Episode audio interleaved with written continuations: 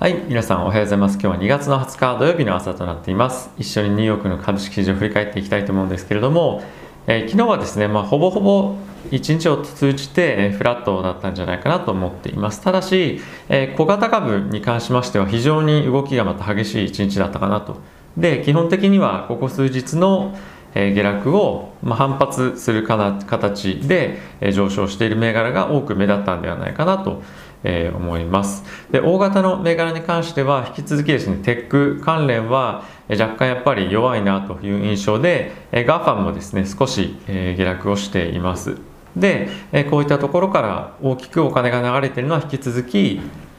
えーとまあ、景気敏感株というところですね、まあ、原油ですとか、まあ、あとは、えーまえ素材とか、まあ、コモディティとかそういった関連のところにお金が今流れているというのが継続して起こっているフローになったんじゃないかなと、え思っています。はいで金利に関してなんですけれども昨日はですね大きくまた上昇をしていまして10年の金利なんかはですねちょっと驚くぐらいの水準になってきているんですが、まあ、1.35というところでまた大きく上昇を見せています。でただし、まあ、この上昇によってマーケットのセンチメントっていうのがですね、まあ、冷えるとかっていうのはなくて昨日は逆にその反発小型株の反発っていうところも相まって、えー少しこの金利上昇に対してのマーケットの反応っていうのは、まあ、薄まったっていうのが少しあるんじゃないかなと、えー思っています、まあ、ただし、まあ、全面的に10年だけではなくて20年30年というところの金利もですね大きく上昇しているので、ここの金利上昇については今後も注目していきたいとは思うんですけどもただし金利が上昇したからといって、非常にマーケット危ない水準だとかっていうのではなくてまだ、景気回復していく中での健康的な金利の上昇っていう認識で僕はいます。はい、で指数見ていきたいと思うんですけども、ダウはですね、フラット S&P に関してはマイナス0.2%でナスダックに関しては、えーこちらプラスの0.1%といったことになっています、まあ、指数はほぼフラットですね。でここでやはり非常に特徴的なのがラッセル2000小型株の指数なんですけれども前日比でプラスの2.2%といったことで大きく上昇をしていました。はい、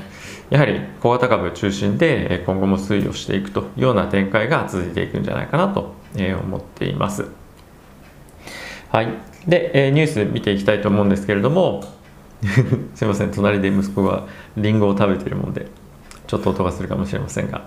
はい、では、えー見ていきたいんですがアメリカでがアメリカがですね昨日正式にパリ協定に復帰しました。バイデン大統領が、まあ、就任をした時にですね、えー参加を、まあ、もう一度しますよというような形で申請をして、えー昨日はですね正式にこのなんていうんですか？あの復帰がまあ受理されたというような、えー一日となっていました、まあ、特段これがですね大きなニュースになるとかっていうわけではないんですけども、まあ、一旦また改めてこういうのが出てきて今後本当にこのパリ協定ので宣言しているバイデン大統領が2050年までにえ温室効果ガスの排出を実質ゼロにするっていうのはできるのかどうかっていうのが、まあ、今後いろいろと議論されていくんですが、まあ、かなり厳しいんですよね実際には。なので、えーこの、ま、取り組みに対して、え実際政府としてどれだけ、え支出していけるかっていうところとあとはですね企業との連携をしてどれだけ、ね、取り組んでいけるかというところがキーになってくるんじゃないかなと思います。次のニュースなんですけれども、えー FRB ですねからの、えコメントが、え出ていましたで、え彼らがですね今非常にえーなんていうんですかね警戒しているのは、まあ、企業の倒産リスクっていうところが非常に高いと、まあ、これはその反面何がその元になるかっていうと、ね、コロナの再感染拡大とか、まあ、そういったところが非常に、えー一番危ないところのリスクというふうに捉えてはいるんですが、まあ、今企業の借り入れなんですけども歴史的な高水準に今あると、まあ、これだけお金がジャブジャブ、まあ、市場に流されていてかつそれを借りないと今企業っていうのは存続できない企業が、まあ、ほとんどですよねと、まあ、大企業一部の大企業は別なんですけども、まあ、中小企業とか、まあ、そういったところは非常に破綻のリスクがまだまだ大きいですよというコメントが出ていました。で他にはなんですけどもえー一部の商業用不動産住宅は非常に過熱してるんですけども商業用不動産に関してはえー価格がですね、まあ、今後急落して一部の投資家が大きな打撃を受ける可能性っていうのもありますよねと。あとはですねアメリカ以外でも新興国に関しては非常にストレスがかかった状態にあって、まあ、今後ですね金融システムが、えー、崩壊する可能性も、まあ、なきにしもあらずなんではないですかと。いうようなコメントも出ていました。で今後ですねパウエル FRB 議長は23日に上院24日にまあ会員に対して、えー、質疑応答にえーまあ、対応するというようなこととなっています。なんで、ここからいろんなコメント出ると思うんですけれども、非常に注目なので、えー、ぜひ皆さんチェックしてみてください。はい。あとはですね、ニューヨーク連銀の総裁の方からコメント出ているんですけれども、えー、これはですね、政府の、連銀支出あまあ、連銀の、えー、なんていうんですかね、まあ、政府の支出によって非常に過熱感というのがあるんじゃないかというふうに言われているんですけれども、まあ、これはですね、まあ、そんなことはないですよと。あのこういった、えー、政府および、えー、中央銀行からの、まあ、ジャブジャブとお金を流すっていうのはもうすでに織り込まれているので、まあ、これが加熱しすぎとかそういったことはありませんというふうに言っています。であとはですね、まあ、今後こういった、えー、楽観的な見方が続くことによってバブルに入っていくんじゃないかっていうようなことをえー、まあ、聞かれていて、まあ、それに対しての答えとしては、まあ、そういったことは一切ありませんとそういった根拠もないですし、えー、証拠もありませんそんなふうには思いませんというふうなコメントをしていました。はい、あとはですねボストン連銀の総裁からも、えー、コメントが出ていました。で彼はですね、えー、1兆9000億ドルの追加景気刺激策に関しては、まあ、規模として非常に適切であり、まあ、必要であるとようなことを言っていてあとはですね財政の持続性をですねめぐる問題っていうのは、えー、まあ、雇用問題が最大化してくるに、えー、まあ、そういったタイミングで縮小するかどうかっていうのを検討すればいいんじゃないでしょうかただしそういったタイミングっていうのは、えー、まあ、2年後ぐらいのタイミングで早くてもですねそんな早くは来ないんじゃないですかというようなことを、言っています。はい、まあいろいろここ最近連銀の総裁のコメント出てきてますけれども、まあ、総じて、ま、現在バブルじゃありません。でかつ追加景気刺激策に関しても必要ですと。で、えー、今後今後しばらくに関しては雇用の、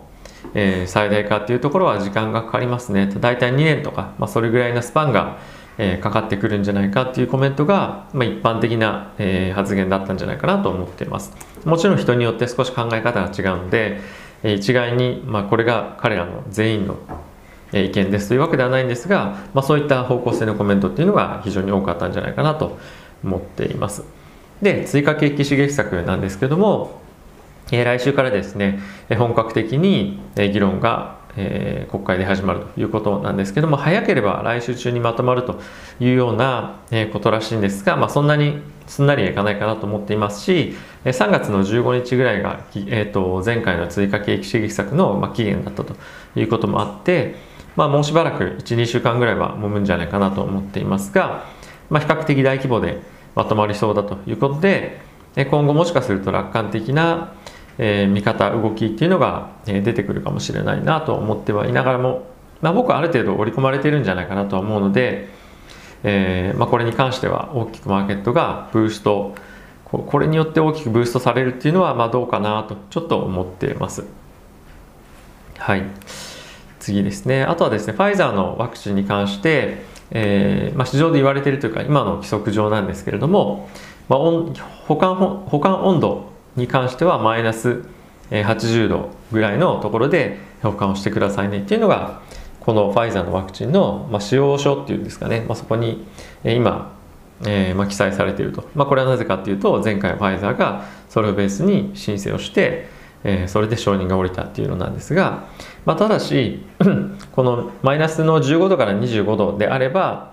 2週間ぐらいであれば保管できますよというところもですね一緒にこの使用書の中に含めるように今申請をしているというような状況となっています。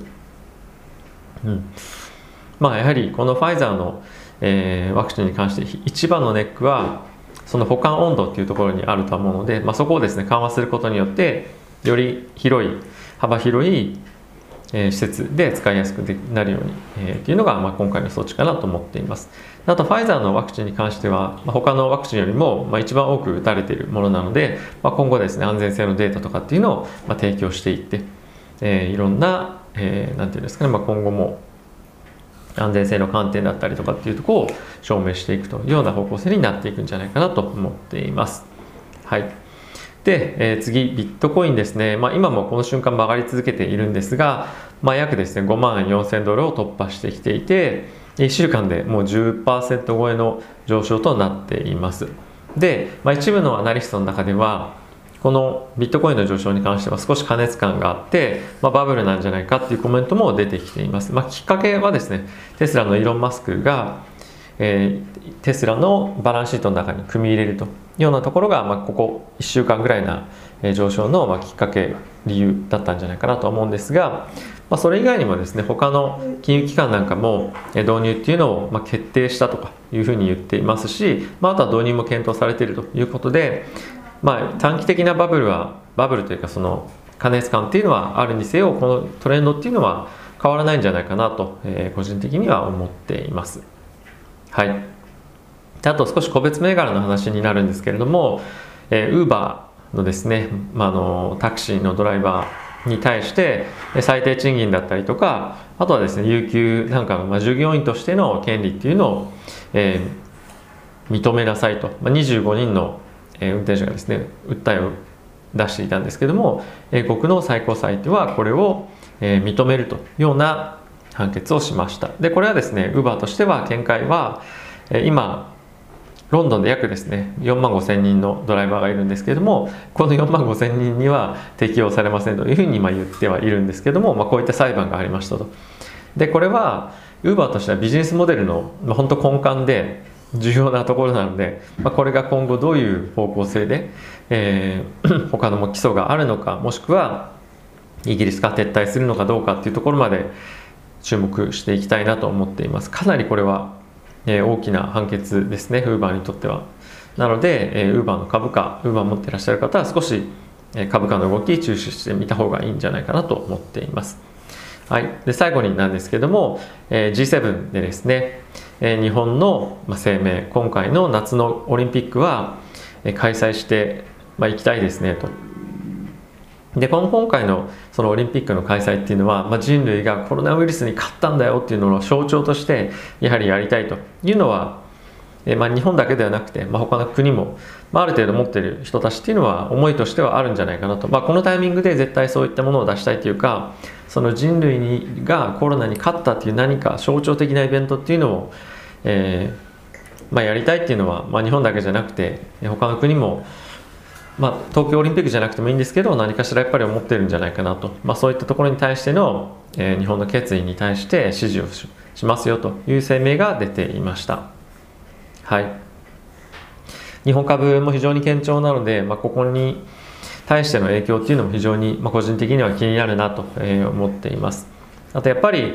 えー、コロナに今徐々に徐々に感染者が減ってきてますけども、まあ、大丈夫なんだよっていうのがいつ来るのか本当にど来るのかっていうところはやっぱりですね、え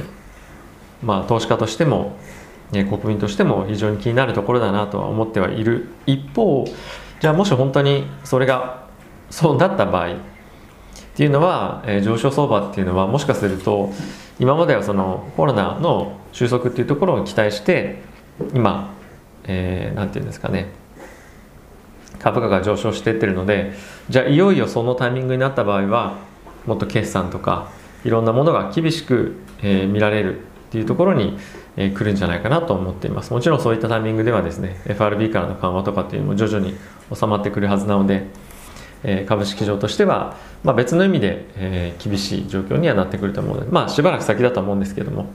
はい、それまでは引き続き、まあ、底堅い相場がまだ続くのかなとちょっとまあ昨日若干いい派の件もあって 弱気になってたんですけどまああの1日上昇しただけじゃまだちょっとわからないので週明けどういった動きをするのか、え注目していきたいと思います。ということでえー、動画ご視聴ありがとうございました。良い週末を皆さんお過ごしください。それでは皆さん、さよなら。